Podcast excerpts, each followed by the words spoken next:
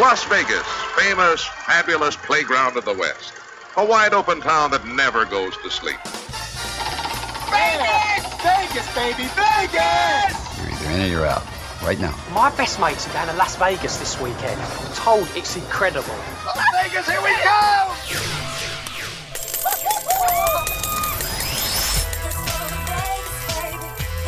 Pack your bags and get ready for a different kind of Vegas experience with someone who knows Vegas inside and out. You're listening to Vegas Never Sleeps with Stephen Maggi. Live from the Vegas Strip, welcome to Vegas Never Sleeps. I'm Stephen Maggi. This weekend marked the end of the National Football League regular season, with the Las Vegas Raiders not moving on to the playoffs. In fact, it's been a while since the Raiders have been a contender in the AFC Western Division. But back in the team's glory days, the Raiders were always one of the best teams in all of football, and their biggest rival was always the Kansas City Chiefs. Get ready for an incredible journey back to the golden days of football when the Raiders and the Chiefs played in some of the most hard fought and exciting games in history. This conversation will be different than most you hear. Couple of old friends chat about their perspectives in the series, and nothing is off limits. They're both Hall of Famers, fierce rivals, and good friends. Join us now as Fred Biletnikoff, former wide receiver for the Oakland Raiders, and Willie Lanier, linebacker from the Kansas City Chiefs, talk football, along with Upton Bell, former scout for the Baltimore Colts, and me, who grew up as a Raiders season ticket holder and saw a lot of the games between these two powerhouses. I was at the Colts when we failed to draft you, and and uh, it, uh, I used to go over to Earl, Earl Banks. I used to go over to Earl Banks, and Earl Banks would say, "That goddamn Shula, you go back and tell him he hasn't drafted one of my players, Leroy Kelly, Willie Lanier, and then of course later Raymond Chester." And every time I saw him, he stopped putting on the film up, and he said, "You screwed up. You missed Willie Lanier." And I tried to explain to him, you know, a, coach, uh, you know. Uh, I, I asked, I, I talked to Shula about this, and and I said, "What position does he play?" And I, I said, "Well, he plays offensive guard, but he's projected as a linebacker." And and Shula said, "How big is he?" And I said, he, "He's six one, maybe six feet two, so and so." He said, "Well, Upton, I don't think he can play here." And of course, I would remind him every year after that. As you Yeah, and then he has, and then he has Buoniconti. Upton, that's that's that's that's wonderful to hear on this phone because I know of you and your father, but I didn't know, I didn't think I knew you. But to hear you share that story is fascinating because what I can tell you all, which is interesting, Coach Banks had a great relationship with the Baltimore coach because of Buddy Young. All right, and with him knowing Yeah. Buddy Young and being in Baltimore, and because at that time, Fred, and I'll say it like this, I struck people more with my head before I had to make the change in Kansas City because the guys get bigger and that shit gets real stupid, all right? So before our season in my junior year, I break my helmet uh, maybe a week before the season starts. So it's too late to order one. Banks calls over to the Colts equipment manager and asks if they had a helmet that I may be able to use and uh, see what they would say. They said, yes, we have a helmet. You can use it, but you can't paint it. So Morgan State's colors was a blue helmet with an orange stripe down the middle. There was some guy playing middle linebacker in my junior year who had on a Baltimore Colt helmet for the whole season. And that's how it goes back and ties that piece together. But Fred, I'll share this with you, adding to the story. So what happens is that there was a draft that year, a dispersal draft, because the New Orleans Saints was coming into the league that next year in 1967. So the uh-huh. Baltimore Colts had all three of their backup linebackers go to the New Orleans Saints in that dispersal draft. So reasonably, I thought, huh, there's a chance since all their linebackers are gone that they might look down the street and go, well, damn, there's some guy that's about, damn, he's about six one, he's about two forty five. He can kind of strike people, whatever. I mean, but it's all interesting Yeah. history. So great to hear you on the line, Upton. So well, let, let me tell you. Let, let me tell you the rest of the story. So that was the first year that, that I became personnel director. and and I had looked at all of the top players in the country, and and basically what happened was is Shula said to me, I had gone to the Notre Dame Michigan State game where where they had you know six of the ten players were taken in the first round. I had fallen in love with George Webster. I thought he by far was was the, the best college linebacker I had seen in years. And all due respect to you, Willie. And so oh, Shula said, to, yeah. so Shula said to me, and Shula said to me, well, he said, uh, we're, we're going to go to Michigan State. And, and he said he made a deal with New Orleans uh, to get their first choice for Gary Cuozzo, who was a backup to Unitas. And he said, I really like Bubba Smith. And he, I, I said, listen, let me tell you something. Webster is a killer. Bubba Smith is full of shit. I said, I, he, he, he, I said he will give you, he will give you three plays and then take the next game off. You know, he just he, he was a great pass rusher, but basically uh, Webster was a guy that I really liked. And in the end, I got overruled, which understandably, he's he's a head coach. But the same way with you, and there were, were other players, and that to me was the big difference between the two leagues. I, I could see the change coming uh, where the AFL was going to be taking players that the NFL, which was much more conservative league, wasn't. But I said to Shula, I said, I'm going to tell you something. The game is changing and the league is changing. And of course, your two teams were a perfect example of it. Great players like you two. I mean, it's, there's so many if stories in drafting players, and I will tell you this that I learned uh, before I became a general manager and really screwed it up is that basically they can have all the computers they want, the IQ test, everything else like that. It's still the great guessing game. Oh, absolutely. Yeah, absolutely, absolutely. You know, you you can't you can number one you can't measure heart. Yeah. That that's that's the Yep, one thing you can't right. measure. You know, and you can't measure you can't measure a competitor, and you can't measure you can't measure something that's inside of, of players that really want to win. But at the same time, it's interesting that if if if at times if some of the individuals in the game would have taken a little time to talk to me, they would have understood. They would have understood why I was going to be different. But they didn't want to take the time to talk. They wanted to send a scout to time you in a forty and have someone jump up and Right. down and go through something like uh, Indianapolis, which I wouldn't have done any of that. So, as a Yeah. point of reference, I had gone to college to get my degree. I did a senior class paper on the monopolistic aspects of pro football.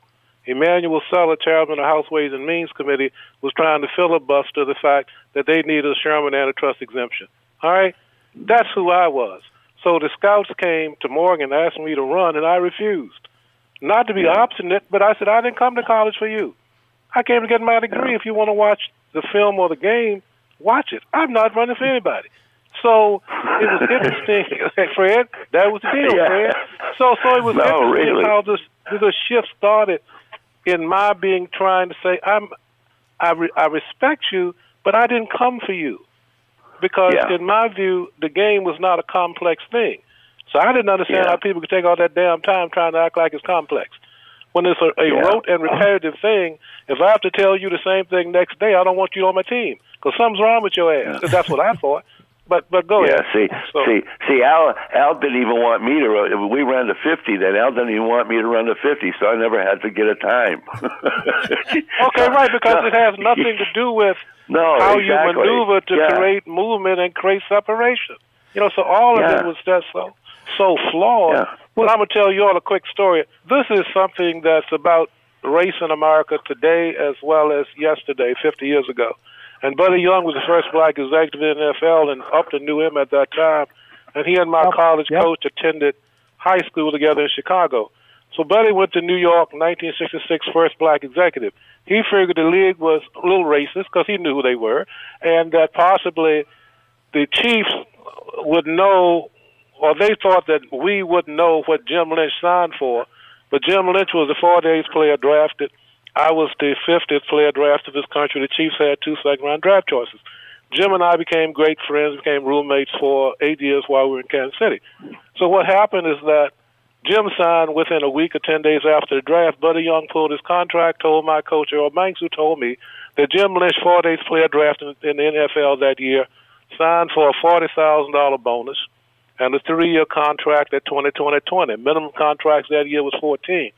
So what occurred was that the Chiefs sent a, a, a black scout named Lloyd Wells to come I see know me. Lloyd.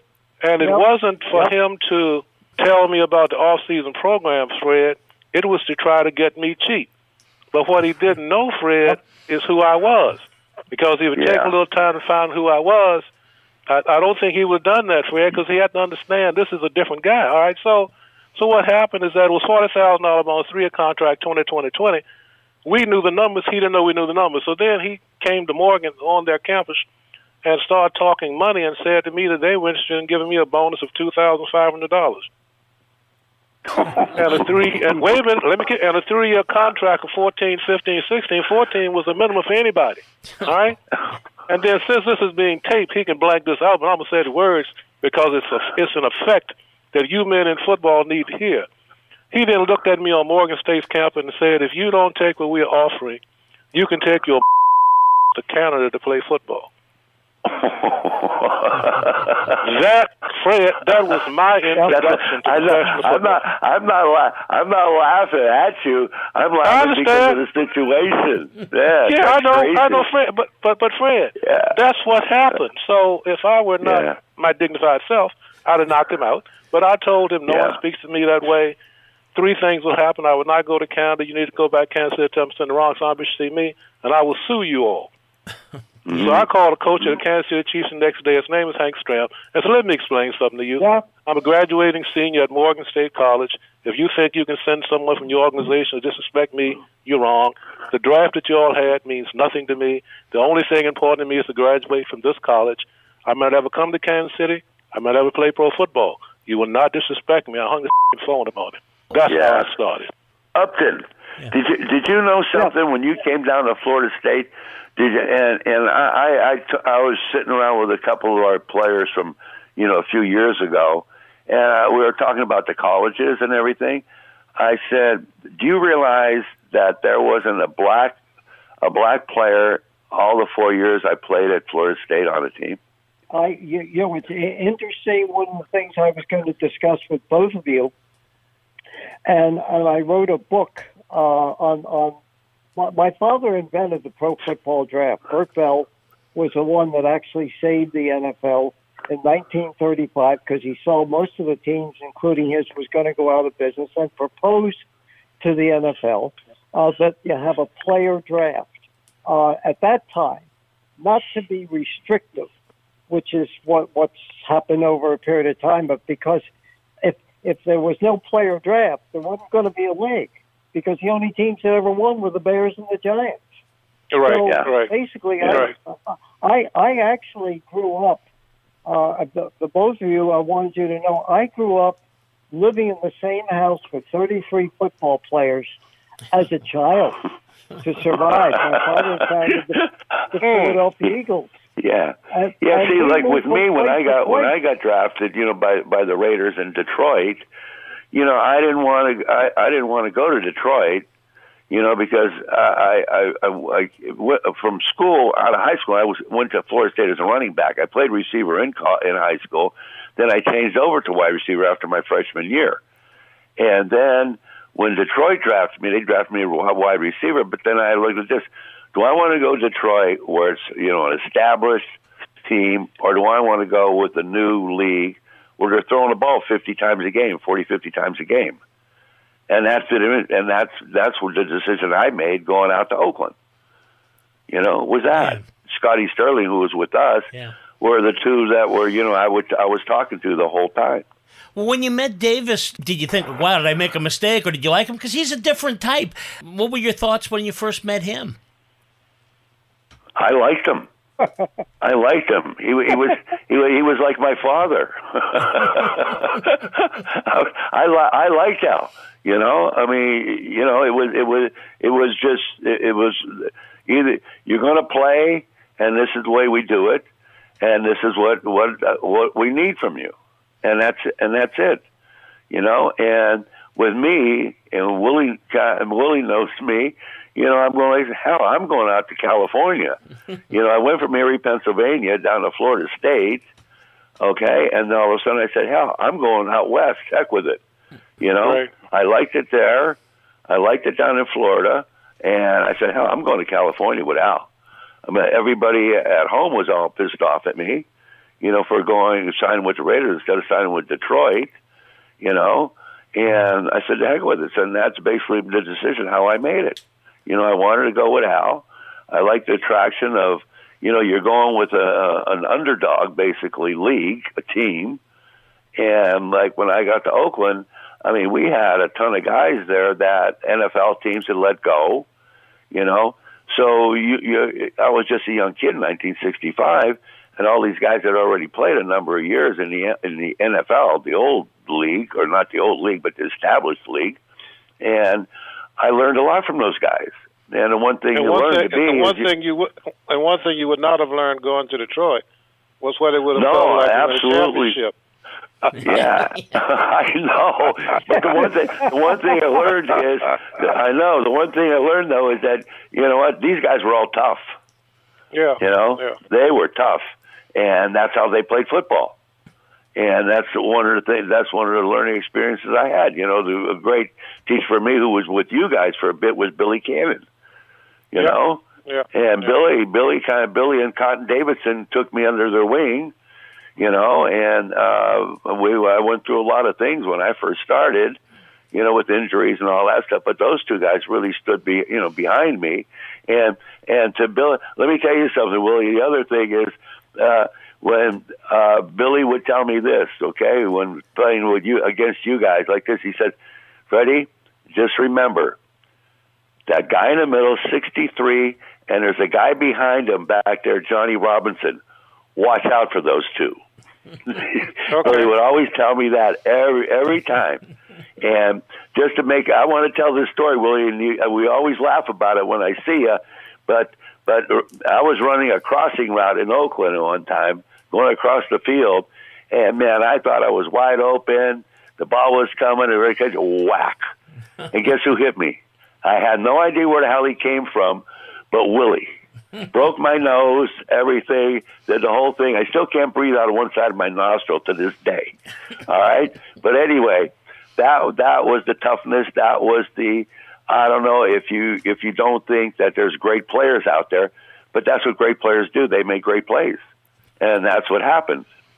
You know, and all of a sudden you say, "Whoa, wait a minute!" Now, you know, now I have a new understanding about this guy. You know, who's playing out Yes, there. and, and, and I'll tell the other side of that story. And I told John Madden this. What happened is that the Oakland Raiders had the best damn offensive line in pro football because they had four guys in the Pro Football Hall of Fame. You only got five linemen. They had four that's in the Hall of Fame. All right. It's a third. It's a third and one. Stabler is the quarterback. Hubbard is the fullback. I got the cannon cup in front of me, and I think they're just going to line up, slam the ball into the line, see mano a mano who can make the yard or not. But then John, for whatever reason, calls a play action, deep middle, and I know where the hole in the defense is because the strong, the weak safety, strong, the safety, Johnny Robinson is going to take the back end the flat. That means deep middle is open. So I immediately become pissed that y'all try to act like we don't know how to play. Is the way I feel. so, so when I start down the middle of the field, I checked the arc of the ball, and I had intent. I didn't know it was going to be Fred, but I had intent as I was running down the middle of the field. But the thing that also happened is that the way I played the game is that I wouldn't hit you if you didn't touch the ball. Because I only had five penalties in 11 years, so it was important to me in all that play, I didn't take a penalty. So all of that, as the ball is coming down, I look to my left and see Andy is running and up. I look to my right and I see number 25 coming to the middle of the field. I checked the seriously, I checked the arc of the ball coming down between us And as Fred comes to it, as I come to it, and as I'm taking that last step, he is bending his head down to catch the ball, and I'm in a running motion, not throwing an elbow, but in a running motion. That running motion came up and struck his face mask and blew the whole damn thing up. And the network ran it over and over and over. And I apologized to Fred on the field. I apologized to him going into the locker room because I didn't intend for that thing to happen. So it was. And then I asked John Madden about it, and John told me, Willie, we were trying to show you all respect because he didn't think Hubbard could get the first down against Curley, Buck, and me. I said, "Well, damn, John, I didn't have a chance to figure out all the rest of this." well, I'll tell you. I'll tell you what. You know, and you, know, you obviously, you know, you're you're the leader in that defense, and that was the fantastic thing about it. But you know, I mean, uh, you know, I love playing against Emmitt. You know, Jimmy with Thomas, uh, uh, Marsalis.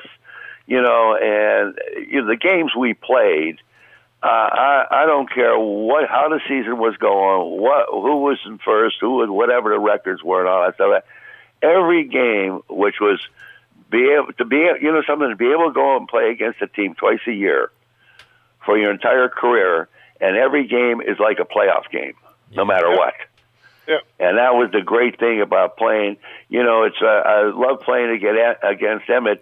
But I, I'll tell you one thing. You know, along with you and the rest of those guys on defense, they were fantastic. Uh, Hall of Famers, obviously.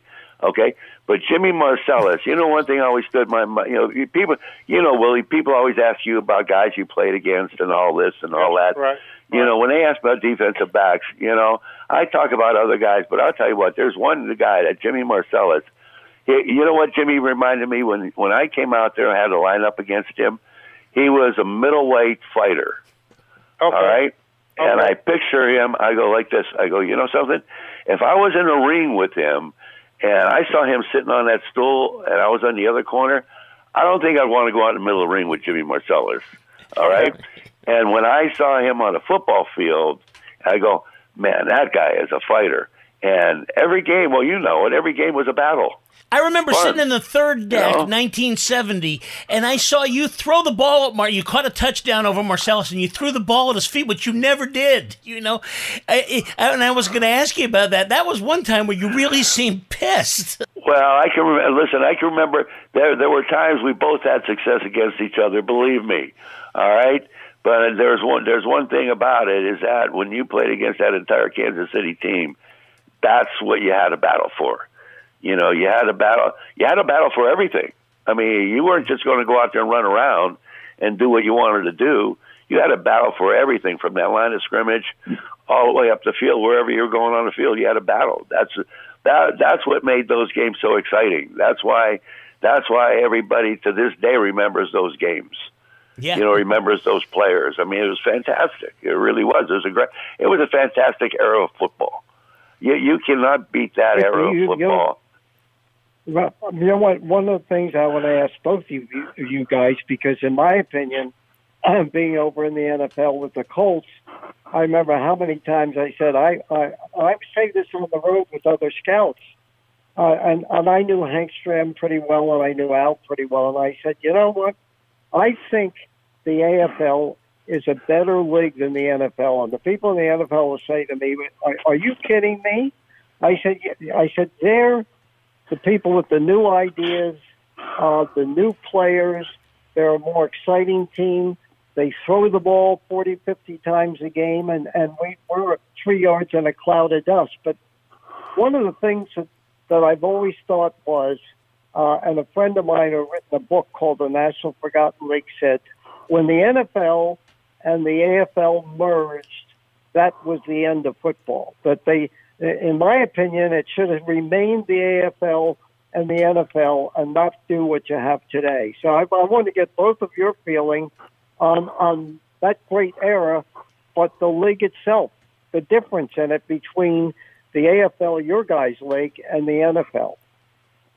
I I always I always thought our our our league, the AFL, was exciting. I thought I thought you I felt this way.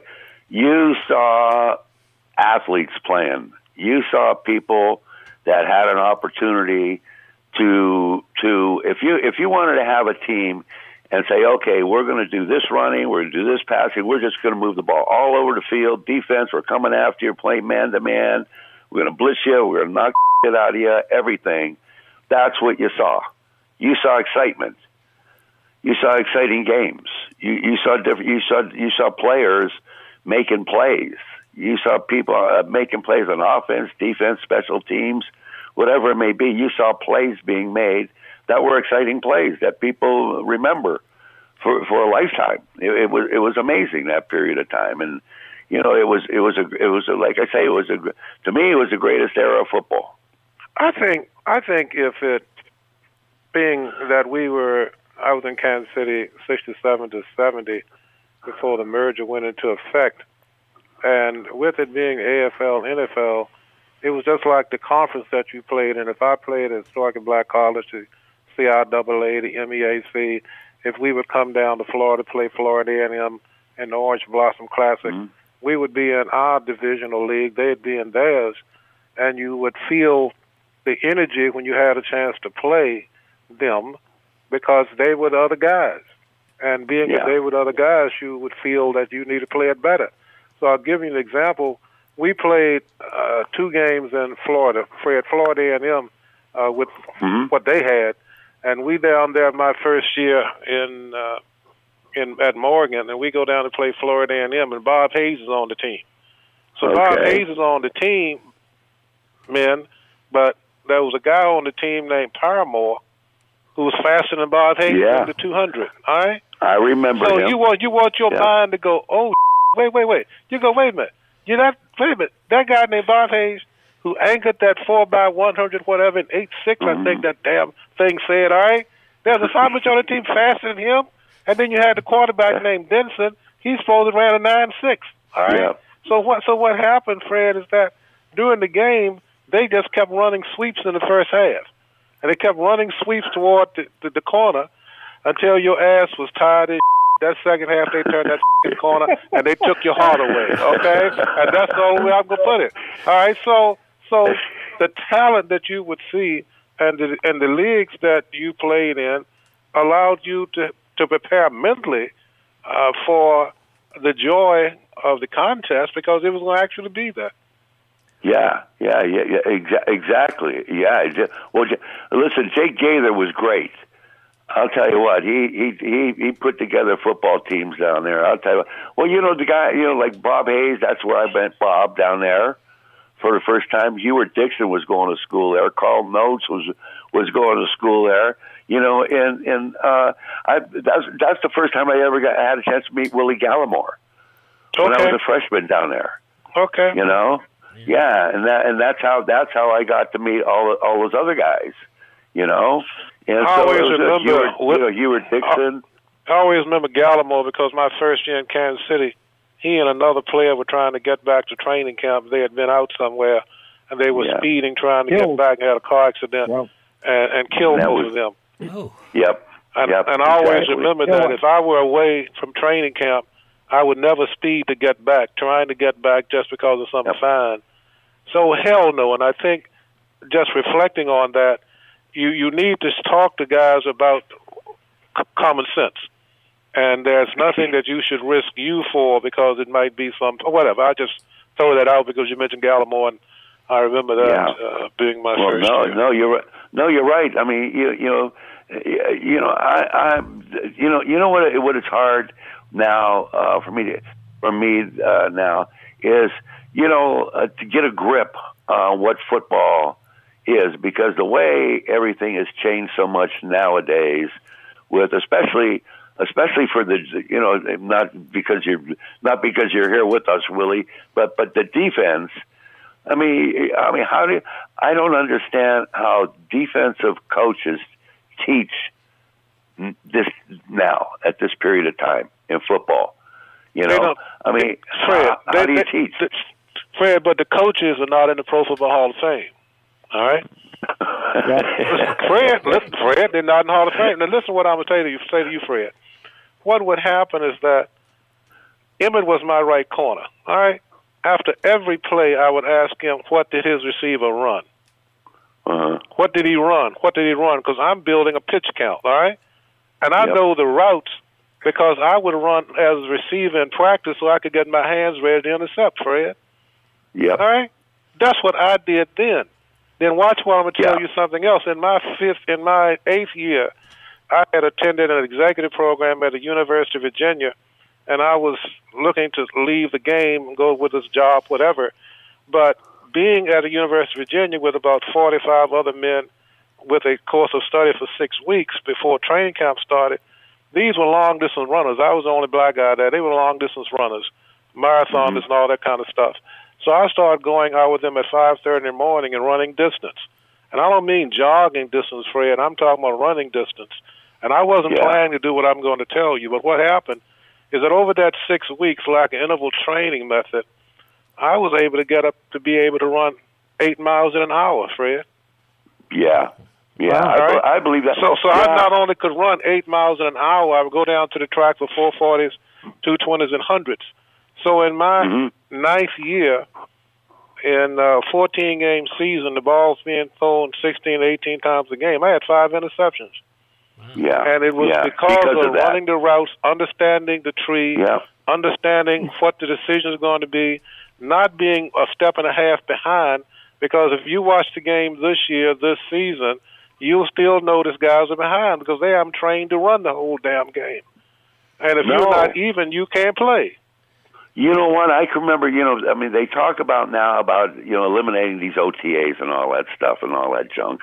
Okay, years ago when we we would have maybe one get together in the off season, I would start my off season program for myself in the first of April every year on April Fool's Day, and I would gradually build up with distance running all the way up until, and then when I went to training camp in July, I was ready to go. I was ready to shape, other than be, getting beat around or whatever, the physical part of it, which you got used to pretty quick. Because when we went to training camp, you started right now. You started right now. So I built myself a nice off-season program for all the years I played, and I would stick to it every single year. And I would do everything. It's like you you saying you you know you would go and know the routes and everything. When I would work out, when I would finally get to the point in my workouts where I'm running routes, basically a half speed or whatever, just visualizing where the defensive back was. If I had to avoid him in a cloud coverage, or if he's bailing away from me, or if he's off of me, if he's man to man, whatever it may be, and just do that visually. So I had an idea in my mind what a defensive back could do, and then I always, when I looked at film, I always broke down the field from like basically where you're at, the middle linebacker, to all the right hand side. Okay, what did everybody on that side of the defense do? All right, and I would study that so I had an idea where where everybody should be going. You know, and that, and that's how I approached it all the time. Ni- 1970 was interesting because you guys had a fight, the teams. Uh, that is the best football fight I've ever seen on there. I want each of you to tell us about that because that was a real fight. I mean, that that wasn't one of these things where a couple of guys break off to the side. Is that is that the one in Municipal Stadium? Yeah, Ben Davidson. yeah, yeah. Where both where both teams are on the same side of the field, and Billy Billy Billy Cannon was with Kansas City at the time, and the fight breaks out out there, and everybody's kind of walking the sideline. Billy came up to me, he says. Just go back and sit down. so we went back and sat down on the bench and said, "Hell, let them fight." you know, whatever. But Ben and all those Ben Davidson and all those guys were always starting something. You know, But the thing always that the something. thing, the thing that I did because this is the business side of me. All right, uh, we were trying to win a division, and if you win a division, you got an extra check because it was a playoff check. Fred, is that right? That's right. Okay, Yep. so Yep. here we are playing the Raiders in Kansas City. All everybody's on the same side of the field. Len Dawson has a third and 19. A third and 19 to get a first down. There's barely a little bit more than two minutes left in the game. He get, if he gets the first down, we take a knee, run the clock out. We win the damn game. We win. We win the division because we would have won the game. All right. But what happens is that Dawson takes the ball on a naked bootleg to his right, goes down the field, stumbles, and gets the first down, but he's not been touched down. So Davidson comes over instead of just running by touching him down. Ben decides to dive into his back head first and does a complete 360. All right. So Otis Taylor, the first one out toward Davidson, starts to swing his arms at Davidson. Gloster Richardson is the next one out. Instead of pulling Otis away, he starts doing the same thing. I don't move off the damn sideline. I think you're a big bunch of dumb sons of bitches. I just want to win the game, all right? So Jim Lynch, who's as calm and normal as anybody you'd ever seen who played a uh-huh. game, he was my roommate and everything. But Jim Lynch lost it himself, ran onto the field, and huffed and puffed and swung at somebody. He comes back off the field, and I said they're going to call offsetting penalties. They're going to put that ball back where Dawson started that damn play. Oh no, they're not going to do that. Bullshit. They're going to do it, and that's what they did. They called oh, offsetting Oh, penalties, moved the ball back to where it was the third and nineteen. You're certainly not going to pick up another third and nineteen. So what happens? The ball is kicked to the Raiders. Blanda kicks a 49 yard field goal, ties the fucking game. We lose the division by that half game. By that game, 17-17.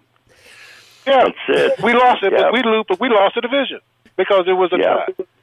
Yeah. So that's how I always remember the damn thing because I'm standing there thinking, I mean, let the officials officiate the damn thing. You can't hurt nobody anyway. Whatever. So Hey, hey, let me ask you this, Willie.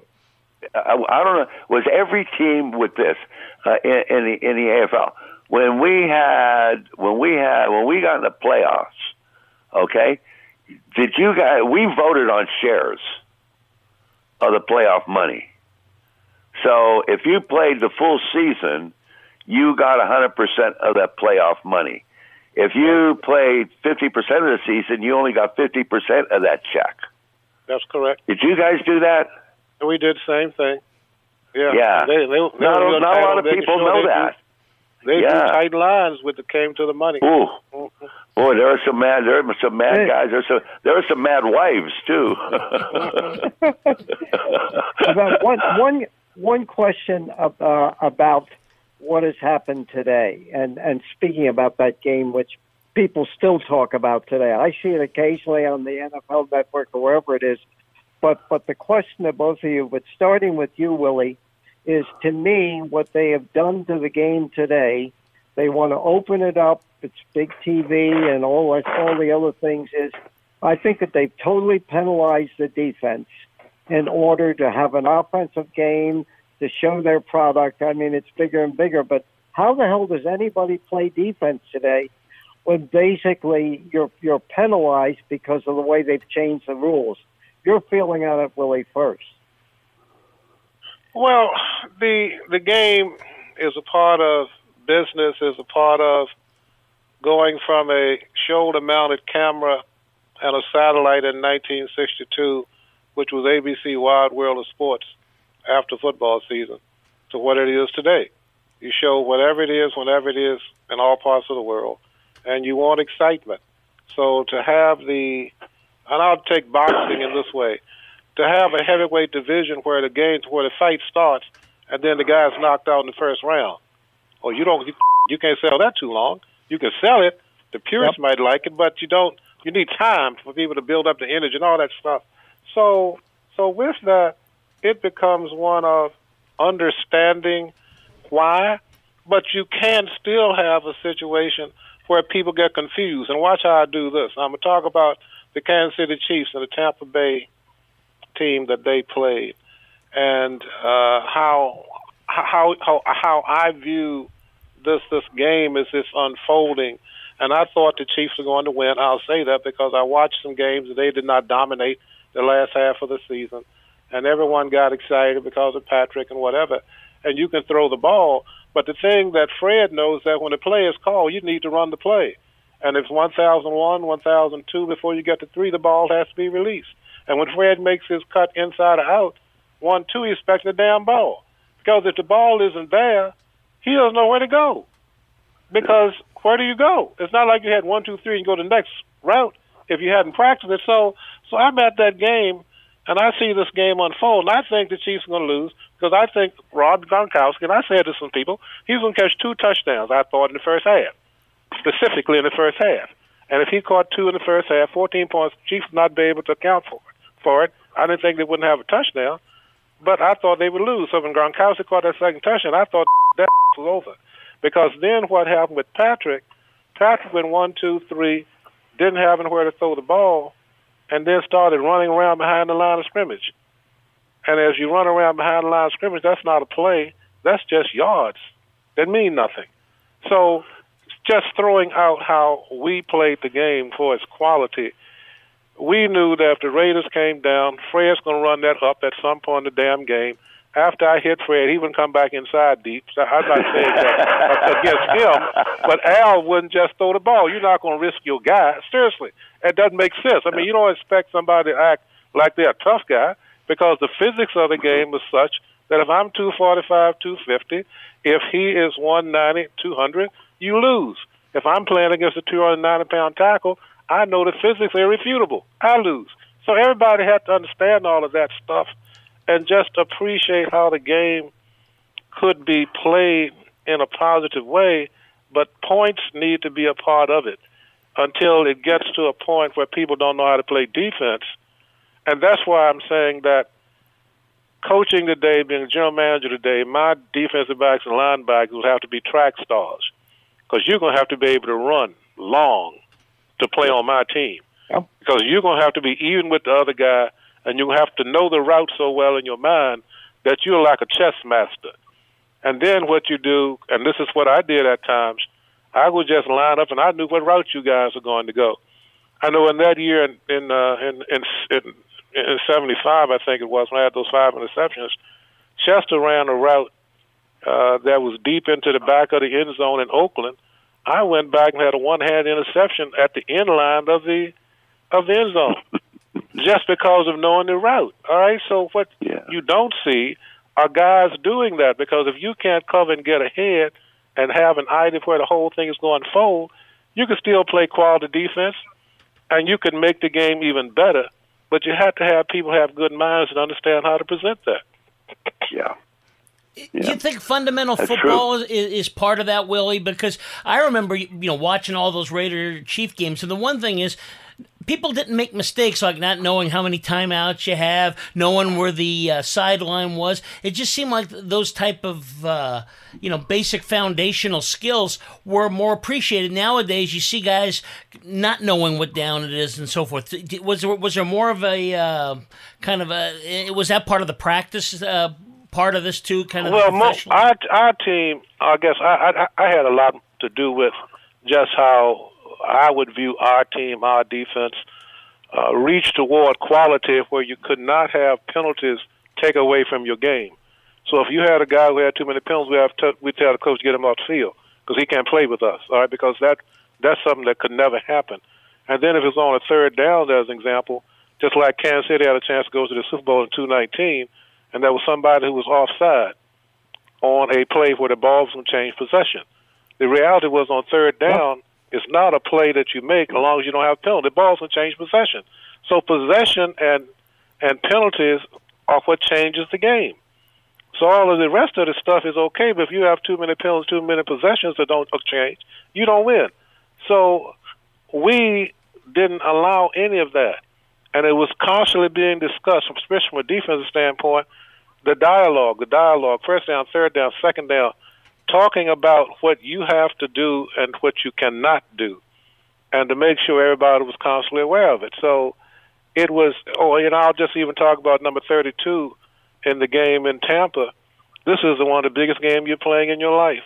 And near the end of the first half, you're arguing with somebody, waving your finger in the quarterback's face. Fred, we would never Yeah. see no shit like that, Fred. No, no, no, Fred, no, Fred, no, Fred, no. Fred, Fred, what the f- is wrong with you? I mean, I and know. guys on your team. Just, have you lost your fucking mind? I mean, so so at times it's as if though television causes the guys to want to do something, to act like there's some value outside of the clock hitting doubles, triple zeros, and you won the game. Yeah. Because the only Yeah. time I thought you were supposed to show any emotion about the game is when it shows triple zeros and you won. The rest of it doesn't mean anything.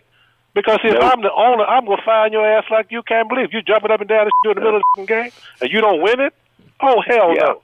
I mean, but That's- when nobody yeah. says anything, go ahead, Fred. Yeah. what you say? No, that's that's one thing I can't stand as a receiver. It, say the beginning of the ball game. All right, a third down. A guy catches the ball, gets the first down. He's on his knee and points for the first down. Get your ass back Yeah. in the huddle, man. You're just starting. Okay, and then later on when the game's going going, you're behind ten points. Guy catches the third down, gets up, he points the first down. Get the hell back in the huddle and shut up. You know, you're still behind. You're nowhere. And and you're right. I don't remember ever in my career any time in a ball game, even I had behind you're you're on that sideline happy as hell and you clap it, you get ahead. Oh yeah, boom boom. Comes back to bite you in the ass all the time. You know, and with de- like defensive guys, they, they uh, I'll tell you what, I would love to see it go back to to being a little bit more aggressive. Let these defensive backs be a little bit more aggressive and be able to challenge. The one thing I always hated that I always understood when I first started, you know, with, the Raiders, is the fact that referees were supposed to be on the field, but be almost like they're not on the field. They're just running the game. Now they're the focus of the game. And I don't agree with holding up a game. I, I'm, I'm in, I, this is how I would like to see it. Let those people that are on the field make the call, and that's as far as the call goes. No waiting. Let's check this out. Let's check this out. Let's check this out. All that stuff. No, let the referees run the game. That's it. And it's it's They've taken it away. They they They taken it away from them. I mean, away. it's like you you can you can put anybody out there as a referee nowadays. Anybody, because if you have a problem, you just go up to the booth. That's it. That's not their job. do you their job know- is to call. Do Go you ahead. know that Bill Belichick, uh, uh, guys? Do you know that Bill Belichick at uh, one of the league meetings when they were discussing rule changes, actually proposed that uh, you could call for a replay on any play, on any play in question. And I said, for Christ's sake, this is going to end up being a four-hour game. But Yeah. that's where you Exactly. are. now. The, the, the major calls are not even they're, they're not even there on the field up in the booth. They're called from a central place in New York, and I'm saying, uh, what the hell has happened to the game? I mean, this is ridiculous. Yeah. Yeah, but you look at high school and college; they don't have replays, do they? No, college. The only Not time they have that. any replays, I think, are are, are the hits. Whatever Okay. they do, if a guy if Right, a guy gets right, over right. aggressive on the hits, I think, and I may be wrong. I, I'm not. I'm not sure, but I know that's one of them where they can get a replay back on. Yeah. You know, but other than that, I don't know. High school, I know. No, I hope not. these kids, these kids are getting spoiled as it is. First thing they do, you know what? The one thing that really makes me laugh is now is is is seeing a receiver going down the field. He gets a little tangled up with the defensive back or whatever. Might not be able to get to the ball or whatever, whatever the situation might be at the end of the, at down at down downfield, and he's looking for a call. All of a sudden, they look for a call. It's like I don't ever remember. I don't know how many times I ever looked for a call. I'm like, what? What is this? I don't know. That's what these guys are used to now, I guess, and it's it's everybody. It's crazy, and every you know something. It, it, it's it's different now with, with everything with the defenses. The- I mean, the defenses are handcuffed now. I mean, my God, can you, Willie? Can you imagine going going after a passer now from when you were playing? Jeez, you would have to stop. Oh, well, yeah, I understand. I understand. Yeah. Yeah, Yeah. it's crazy. Yeah, but Yeah. that's the way they made it. What What about a question that I've always had? Of course, I was brought up uh, with somebody like Unitas, you guys, Lenny Dawson, uh, LaMonica originally with with you guys, and then Stabler. I I keep asking the, the question is, uh, why can't a quarterback, after a certain amount of years, be able to call his own plays? Why the hell are we hiring a coach for for almost a million dollars to send in every play to a quarterback? What's happened to the game? Well, Right? I mean, am I wrong on that? Well, I, I know for us, I, I know for us, even with with, with LaMonica, with Stabler, even Blanda, they call their own plays all the time. Yeah, and I, I would I would think the same thing. It, it, it's, it's ridiculous because I think it the same way. If we talk about uh, coaches and all these coaches on a team, and how many of them ever get to the Hall of Fame? So how smart? How smart could they have been anyway? All right, so to have someone who isn't playing the game, not in the moment, on the sideline, scripting something and calling plays. If your quarterback can't do that, you shouldn't have him at, at quarterback. No, I agree 100% with that, Willie. I really, really do. You know, you got you got to give the you got to give the game to the guys that are on the field. Yeah. You- That's what they're there for. You know, I can consult They have with the you. best feel. Yeah, so Well, Yeah. you think of both Yeah. your Super Bowl wins, uh, when when it was uh, Dawson leading the, the team down uh, in uh, 1970, or then Stabler in '76, and it, it picked up the the whole character. I mean, that just seems like it. it, it the person on the field is going to understand who's open. I mean, I, I, the stuff Willie's saying, you know, he knows what's what's coming or what have you. There's something to that as opposed to everything being scripted ahead of time. Well, I, I, think you want to know the character of the team. I like with with Willie with the Chiefs on offense, defense, with the Raiders offense, defense. You knew the character of the team because the players were playing out there and they were calling basically the plays on offense and the play and the defenses on defense. Now, I don't know. Uh, I don't know how or how many teams have that character. You know, I, I think you they- you create your own character. Well, look, look, let, let's look at Tom Brady, uh, who people call the, the greatest of all time. I don't, by the way. Uh, you know, I, I think he's a great, great player. From high school till today, he's never called a play. He'll do the checkoffs. Uh, uh, uh, Brady, he, and, and I'm saying, you mean to tell me that Brady isn't smart enough to call his own plays? He Wow. certainly is. But, but he's I got, would think so. Got, he, I would hope so. a guy here who who now makes 1.5 million dollars, Josh McDaniels, that calls every play, and I'm saying to myself, I, mean, you mean to tell me that Brady isn't smart enough? You mean to tell me after three years that Patrick Mahomes isn't smart enough to call his own plays? Drew Brees, people out there, you know, Deshaun Watson, you name them, they can't call their own plays. I find that incredible. Well, the one thing that's missing, I know, on offense, there's not enough repetition of plays that during a game were successful.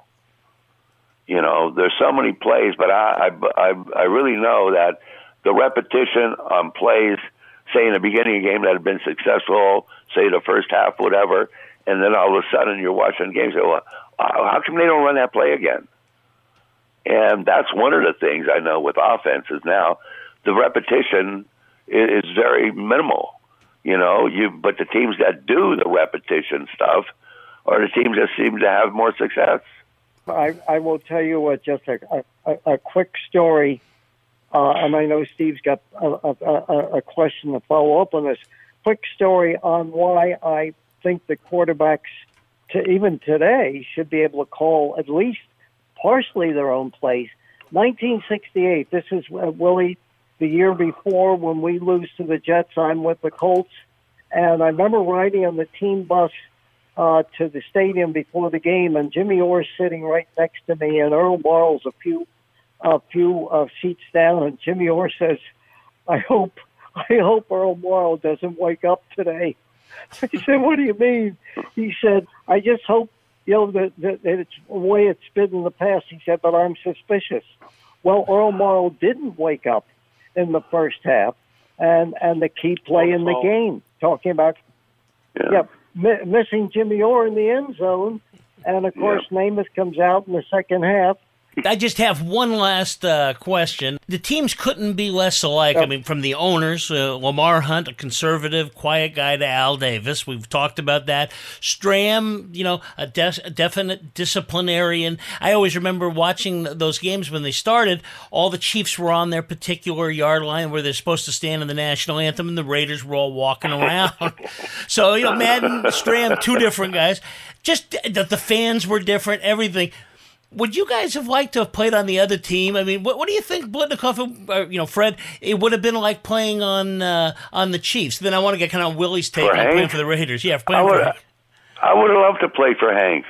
You know, I just real quick. You know, I I had a chance to really visit with him one one year when we were playing an exhibition game over in over in London, and uh, I think it was no, no, it might have been over in uh, Spain or whatever. And Hank and his wife, uh, that's when I was coaching. Hank and his wife were sitting right in front of Aunt, my wife Angela and I, and I'm going, oh man, you know, I've I've met Hank, all this stuff before. I never had to visit with him that much. I had the opportunity to visit with him like that. That was probably the most enjoyable flight I made to Europe because I'll tell you what, he was unbelievable to be around. I would have loved to play for the guy. It would have been unbelievable. unbelievable. And Willie, uh, what about playing for Madden? It sounds like you got along great with him too. Well, John had the quality, I would say, and I would see them. Unfortunately, I say this fair because sometimes y'all would lose the championship game and not get to the Super Bowl. So the losers of the game would play or coach the Pro Bowl. So I had a chance to get to know John in Pro Bowls, and he was one that would be very interested in you, not just because you played the game, but being the whole person Yep. that you are. And that was the kind of guy he was. And I know I didn't really have a lot of interest in possibly coaching uh, at all because there weren't any African American coaches in Kansas City and hardly 10 or 12 in the whole league when I stopped playing. But John Madden would have been a guy that I would have had interest in that. I never said anything because we just had a quality relationship. At one time when he was riding the bus into Canton, Ohio, that I might try to ride the bus back to California with him, which would have been a hell of a life journey. It would have been a hell of I a mean, think yeah, it about would been a hell Fred, think trip. about that. Think about Yeah. that as a trip that you could put on your bucket list and say, "Ain't Oh, this man. some Here, I mean, I mean, just imagine. The same way we on the phone today. This is wonderful, all right, because it is. Yeah. And Upton, Yeah, I have to ask you this question, Upton. How old are you, Upton? 83. All right.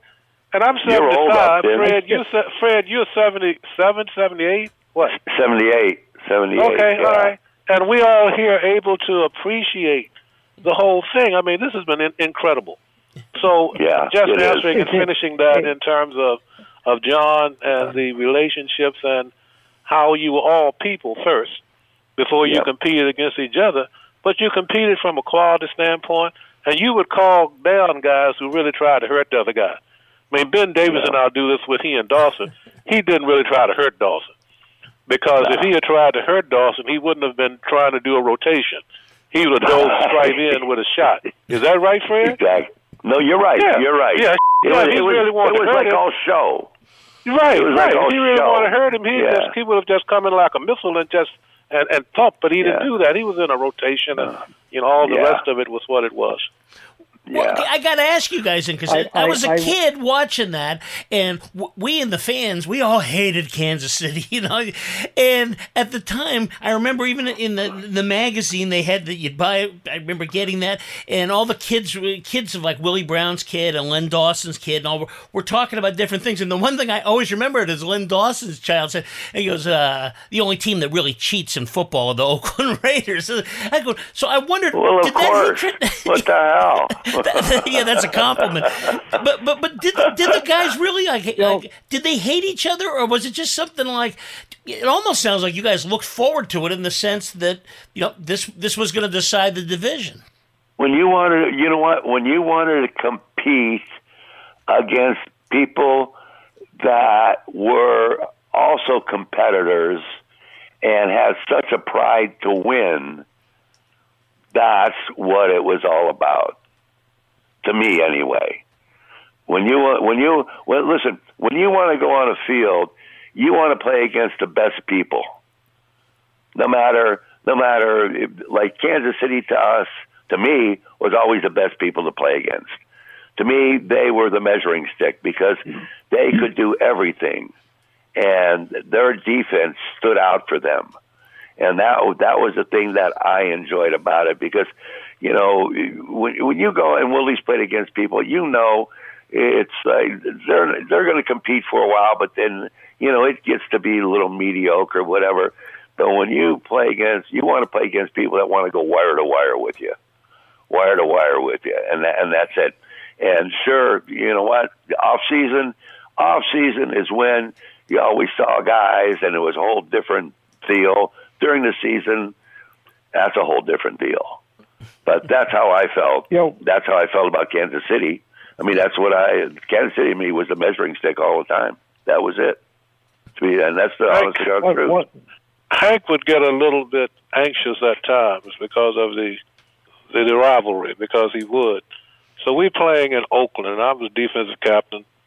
I'm going to call the coin toss, whatever. And Hank comes up to me before the game. So, Willie, Willie, come here, come here. Got, got something, got something to say to you. Tell you, yes, sir. What is it? he says, uh, if we win the coin toss, uh, we should kick off. I said, do what? We've never done this. We should kick off. I said, Hank, we need the ball to score. He said, no, listen to me, listen to me. I said, yes, sir. What is it? He said, we got the best defense in football, right? Uh, what the f- am I going to say? Yeah, okay. Yeah. We got the best field goal kicker in football, right?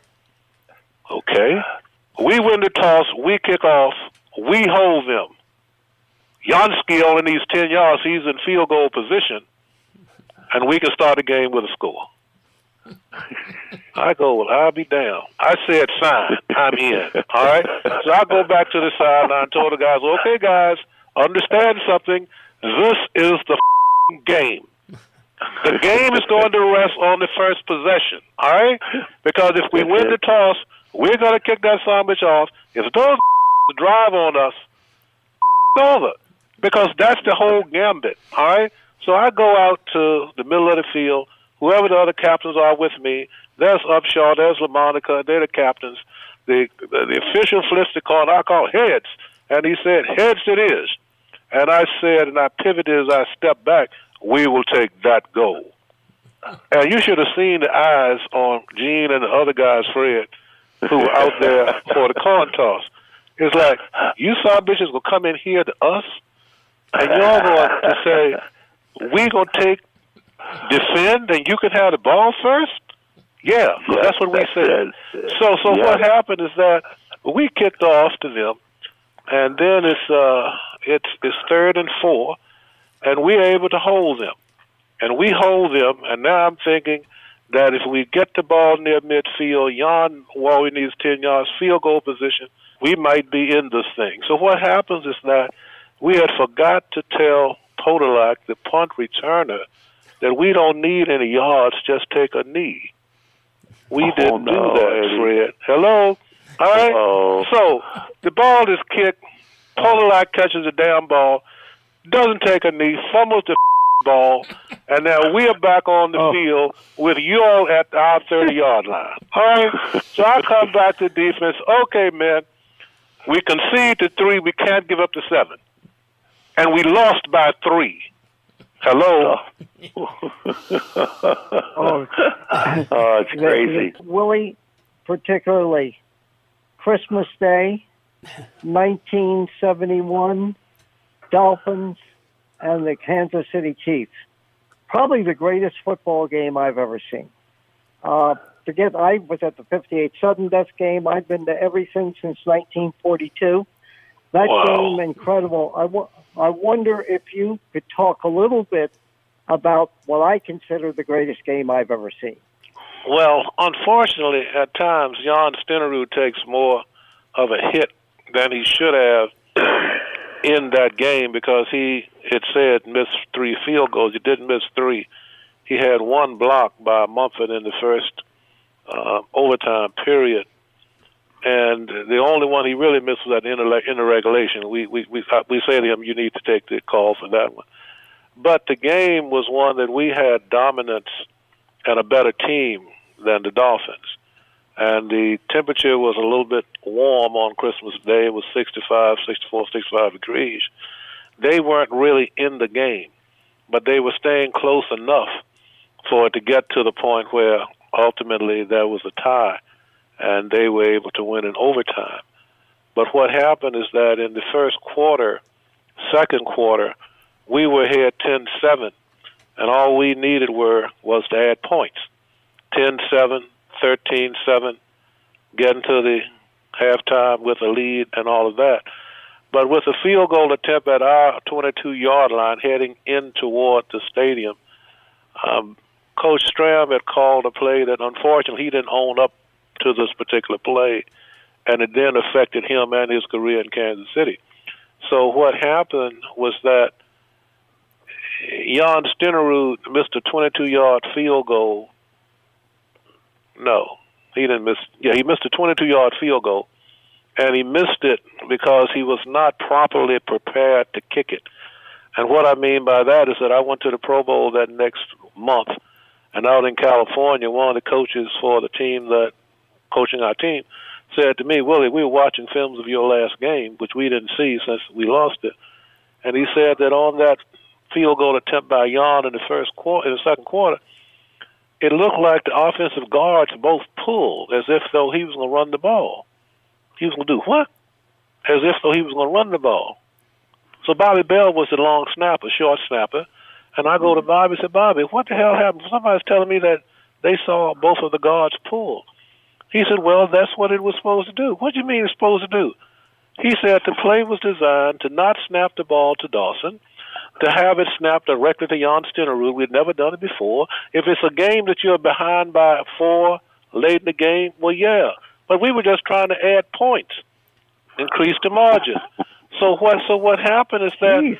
Stenerud is standing there, not wanting to be looking at Bobby's ass instead of looking at the spot where he kicked the damn ball. So Bobby knows the clock is running, doesn't want to delay a game. Dawson is is there in his position to catch the ball, but he ain't expect no damn ball. So Bobby thinks that the clock is running, don't want to get a penalty. He snaps it to Dawson. Dawson quickly adjusts, puts it down. Stenerud had his weight potentially distributed to take a step to the right. He was going to catch it and run.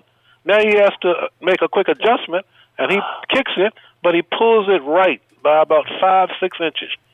That was oh, the game. God. All right. Oh man. That was the game. Never that knew Hank, that. That was the game that Hank did not accept responsibility. And once the guys knew it, they Never- stopped playing for him. No, that's what happened. They stopped playing for him. Yeah. So you uh-huh. son of a Yeah. bitch. You let Jan take that whole thing, and then I have to speak about Polak again. Polak didn't, didn't handle punts well because what happened is that after we missed that, after he missed that field goal, Miami gets the ball. We hold him. The ball is kicked to Podolak again. He fumbles the damn thing again. So they're able to then be in field goal position. They tie the game 10-10 at a time that they should be at least six points behind. And then we came down to that game in the tied, and we lost the damn thing. Never knew that story. Yeah. Never knew Yeah. it. Amazing Well, yeah, because story. that was one that Hank Hank tried to cover it. Hank was like a politician. You know all the stuff going on Oh, yeah. that we see on television every day now. I mean, this Yeah. is beyond comprehension, all right? So, so Hank was trying to do the same thing. Oh yeah, God. ba- back then, back then, trying to control that story. So, Yep. Well, you guys are great. I got to tell you, that was one of the most What? fun interviews I've ever done. Thank you both. That was and Upton notes always. Thank you too, man. Great stuff. Steve, thanks a lot. Upton, thanks, I- and Willie, I'll see you in a Yeah. few weeks or so. yes, sir. I look forward to it. Upton, great hearing Yeah. you and talking to you and having that history. Yeah. Well,